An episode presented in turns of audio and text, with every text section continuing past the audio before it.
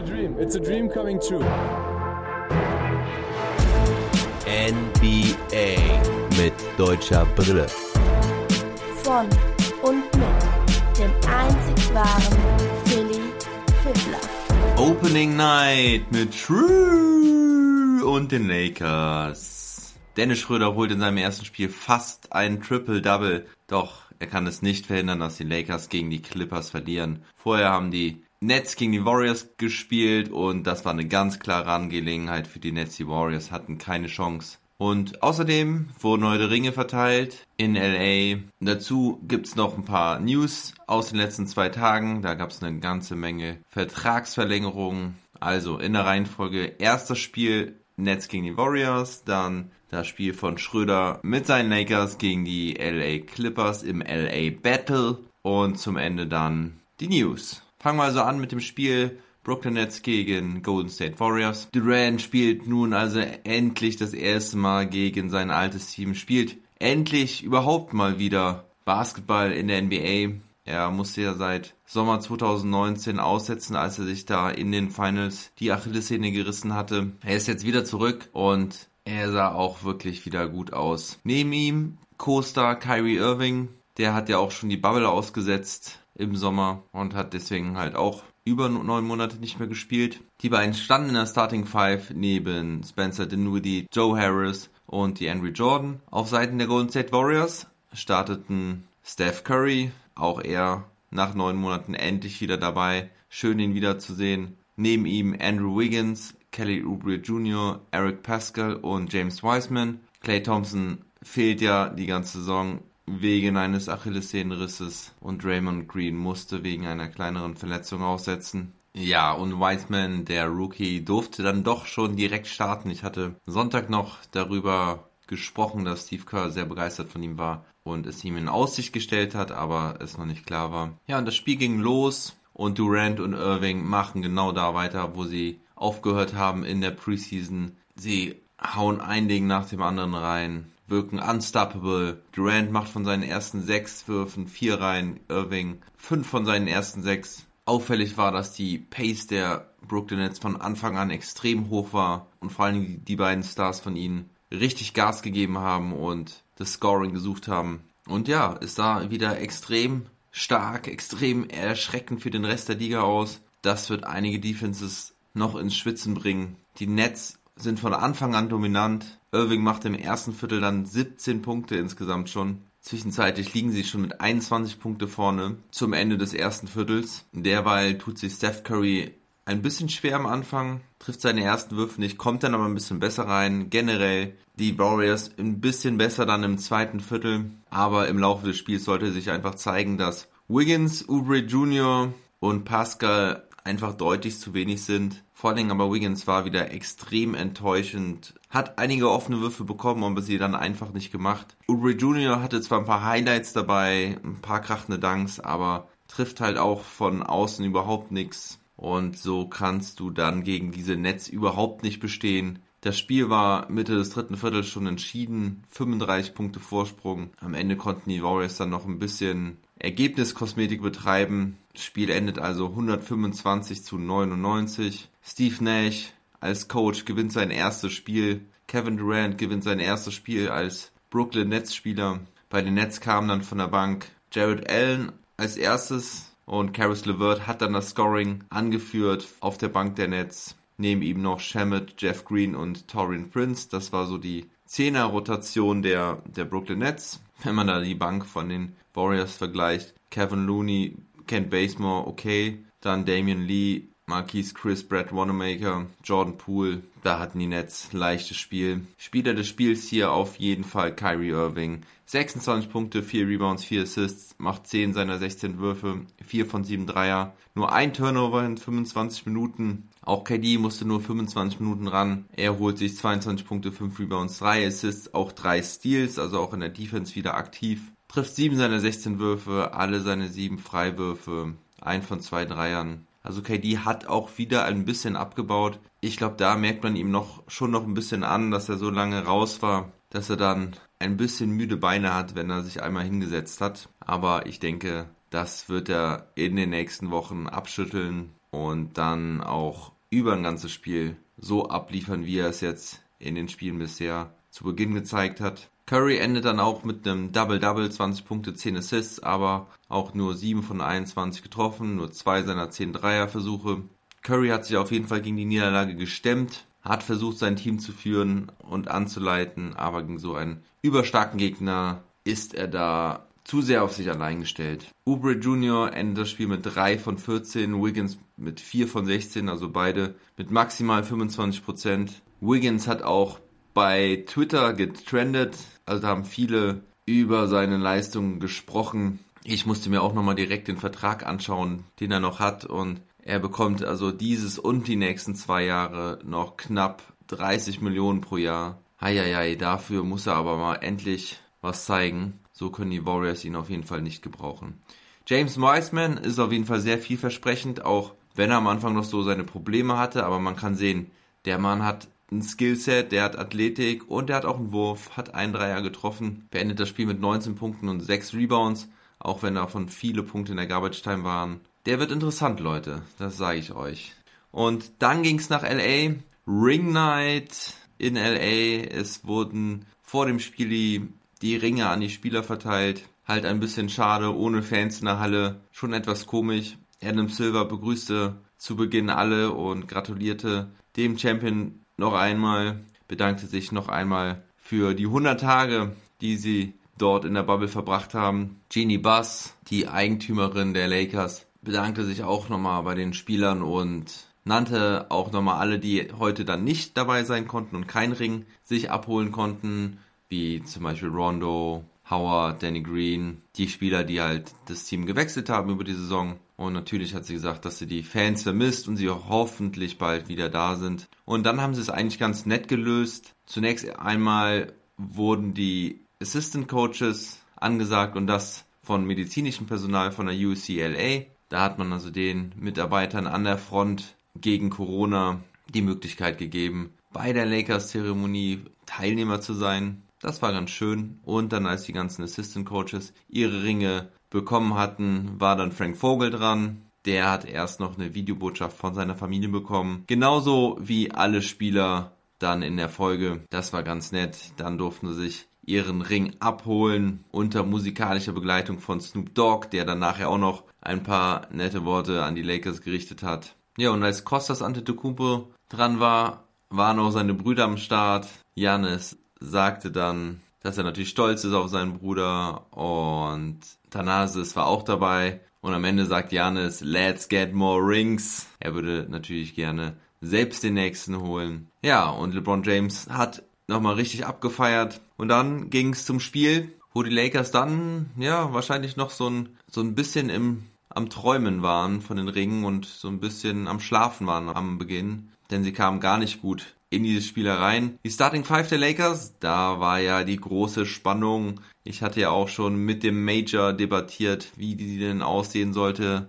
Taylor Horton Tucker startete nicht, sondern es war das Line-up Schröder, Caldwell Pope, LeBron James, Anthony Davis und Marc Gasol. Schröder also dann doch Starter. Ihm wurde der Wunsch erfüllt und bei den Clippers spielten von Anfang an Beverly, Paul George, Nicholas Batum, Kawhi Leonard und Serge Ibaka. Batum startete für Morris, der hat noch Knieprobleme. Und Dennis Schröder mit neuem goldenen Streifen im Haar. Kein Golden Patch, sondern ein Golden Stripe. Hatte ich vorher jetzt so noch nicht von ihm gesehen. Kann mich da aber auch täuschen. Seine erste Aktion auf jeden Fall. Ein Catch und Shoot. Dreier aus der linken Ecke. Nach einem Drive von KCP. Zu Beginn hatte er sonst wenig den Ball. Das hat dann insbesondere LeBron James übernommen, der da den Point Guard macht. Wirkte aber am Anfang noch ziemlich rostig. Der Wurf war nicht smooth. Die ersten drei Würfe gingen daneben. Auch die ersten zwei Freiwürfe gingen daneben. Dann zieht aber Schröder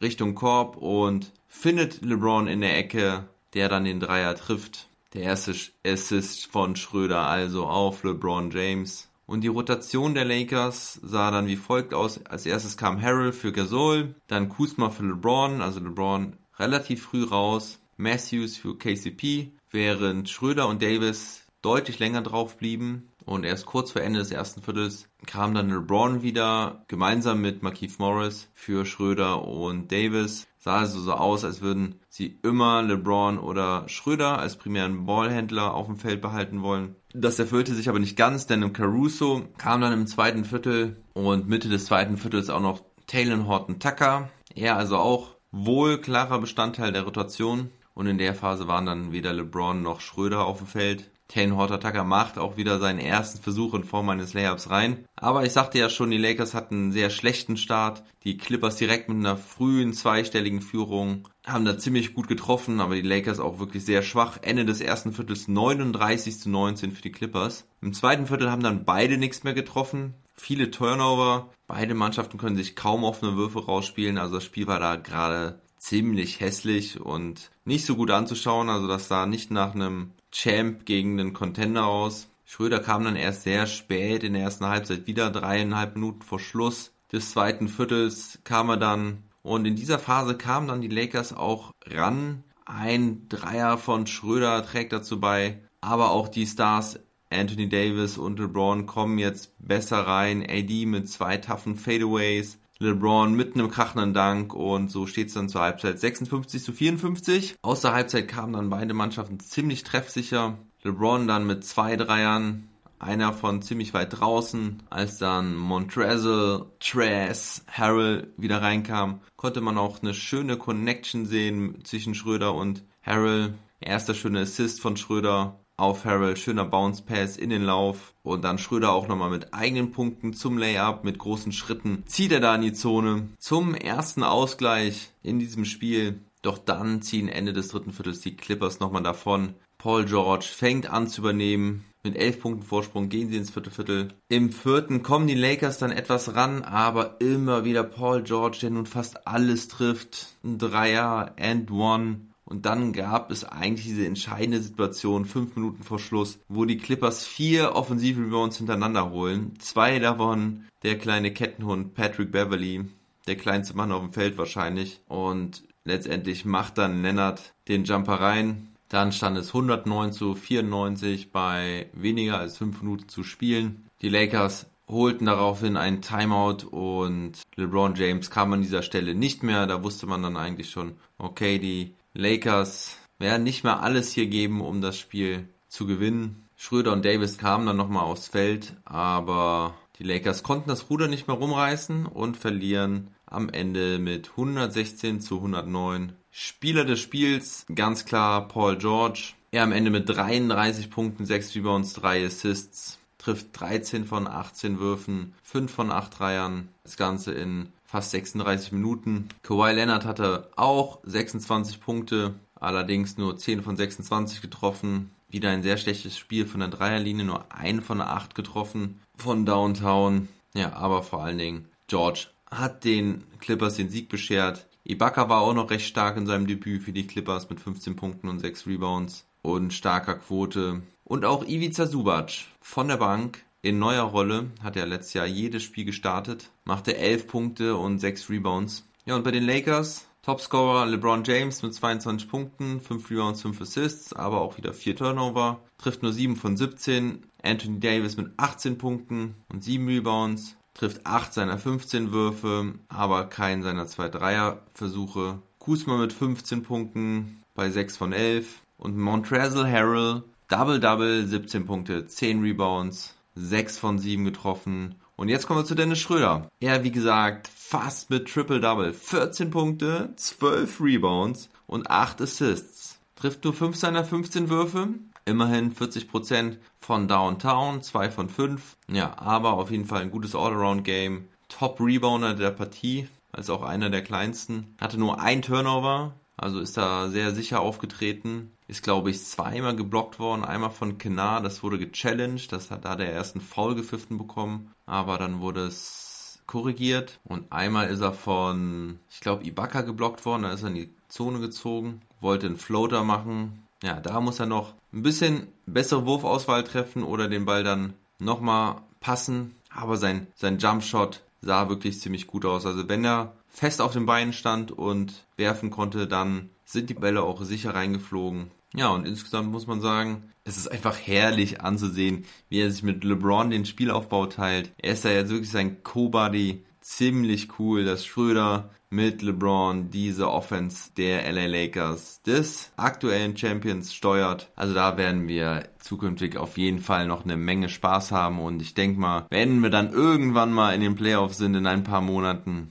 dass dann auch wirklich entweder Schröder oder LeBron auf dem Spielfeld steht. Die Lakers also mit einer festen Elfer-Rotation. Ich hatte ja noch drüber spekuliert, ob Caruso vielleicht der Leidtragende ist in der Rotation und aufgrund der guten Spiele von Taylor Horton Tucker. Jetzt dürfen sie wahrscheinlich noch beide ran. Ich glaube, diese Elfer-Rotation wird das Grundgerüst für die LA Lakers in dieser Saison. Und klar, später in den Playoffs wird die dann reduziert auf wahrscheinlich neun Leute. Hat auf jeden Fall Spaß gemacht und ich freue mich auf mehr. Die Lakers spielen dann am Freitag, dem ersten Weihnachtstag, um 2 Uhr nachts gegen die Dallas Mavericks. Dann also Maxi Kleber gegen Dennis Schröder oder Luka Doncic gegen LeBron James ohne deutsche Brille. Ja, kommen wir nun zu den News. Über Rudy Goberts Vertragsverlängerung hatte ich ja schon im Trash Talk Table intensiv gesprochen. Er hat für fünf Jahre und über 200 Millionen verlängert. Aber gerade gestern gab es eine ganze, ganze Menge neuer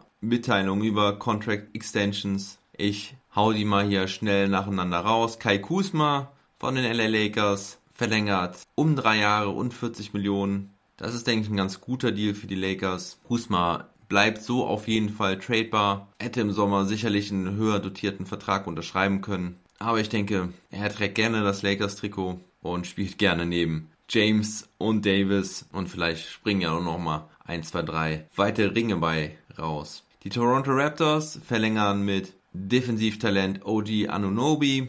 Der bekommt für die nächsten vier Jahre 72 Millionen. Bei den LA Clippers Luke Nah, der gerade von den Detroit Pistons gekommen war, bekommt für die nächsten vier Jahre 64 Millionen. Die Orlando Magic haben gleich zwei Vertragsverlängerungen zu verkünden. Markel Fultz, der ehemalige First Pick, unterschreibt für weitere drei Jahre und 50 Millionen. Schön für Fultz, dass er da in Orlando anscheinend eine Heimat gefunden hat. Der war ja damals bei den Philadelphia 76ers und hatte einige, vor allem mentale Probleme. Und da war es unsicher, ob er überhaupt wieder in der NBA spielen werden kann. Und ja, er hat es jetzt wohl geschafft. Hat ja letztes Jahr auch eine recht gute Saison gespielt und die Magic sind zuversichtlich, dass er das auch diese Saison wieder machen wird. Zudem haben sie Jonathan Isaac für vier Jahre gebunden und 80 Millionen Dollar bekommt er dafür. Jonathan Isaac, ein mega Defensivtalent, war aber in den letzten Jahren immer wieder verletzt. Er hatte sich ja in der Bubble im ersten Spiel direkt das Kreuzband gerissen und Anfang des Jahres hatte er auch schon eine böse Verletzung. Ich glaube, das war dann ein Innenbandriss. Schon etwas riskant von den Magic, ihn so lange zu binden, aber er ist wirklich ein guter, wertvoller Spieler. Aber mich hat es dann doch schon ein bisschen gewundert, dass sie sich mit 80 Millionen an ihn binden. Und zu guter Letzt Derek White, der Guard der San Antonio Spurs, bekommt für die nächsten vier Jahre 73 Millionen. Wer keine Extension unterschrieben hat, war Lonzo Ball bei den Pelicans. Da ist man aber guter Dinge und will erstmal nur die Saison abwarten konnte sich jetzt nicht auf einen Betrag einigen. Ebenso war das so bei John Collins in Atlanta, bei Zach Collins in Portland sowie bei Lauri Markan in Chicago und Jared Allen bei den Brooklyn Nets. Dann gibt es noch so ein paar andere Nachrichten, die ich euch mitteilen will. Im ersten Spiel war es mir schon aufgefallen, dass jetzt mittlerweile 15 Spieler in einem Spiel spielen können. Also die Ersatzbänke sind erweitert worden für die Teams. Das hängt insbesondere mit dem engen Schedule zusammen, mit dem engen Spielplan. Bislang waren es ja immer nur 13 Spieler, die spielen durften. Jetzt also maximal 15. Die Nets und die Warriors haben das auf jeden Fall direkt mal heute ausgenutzt. Und die Milwaukee Bucks, die haben ihren Second Round Pick von 2022 verloren, weil sie wohl zu früh mit Bogdan Bogdanovic ins Gespräch gegangen sind in dieser Free Agency. Da gibt es ja ganz strikte Regeln, wann man mit den Spielern sprechen darf. Und das haben sie wohl eindeutig zu früh gemacht. Und zu guter Letzt eröffnen wir nochmal das Theater. Es geht in den nächsten Akt von James Harden und den Houston Rockets, denn da gab es mal wieder richtig Ärger. Es gab irgendwie Stress zwischen den Spielern und das Ganze ist mit einem hitzigen Wortgefecht geendet und Harden wirft den Ball nach Rookie Deshaun Tate. Also da scheint sich wirklich wieder mal Frust zu entladen bei James Harden. Er ist wahrscheinlich einfach echt unzufrieden, will nicht für die Houston Rockets spielen. Und das spricht auf jeden Fall wirklich für eine sehr vergiftete Atmosphäre in Houston. Morgen haben sie ja ihr erstes Spiel. Da können wir gespannt sein, ob sich das auf dem Feld bemerkbar macht. Ja, das war's für heute.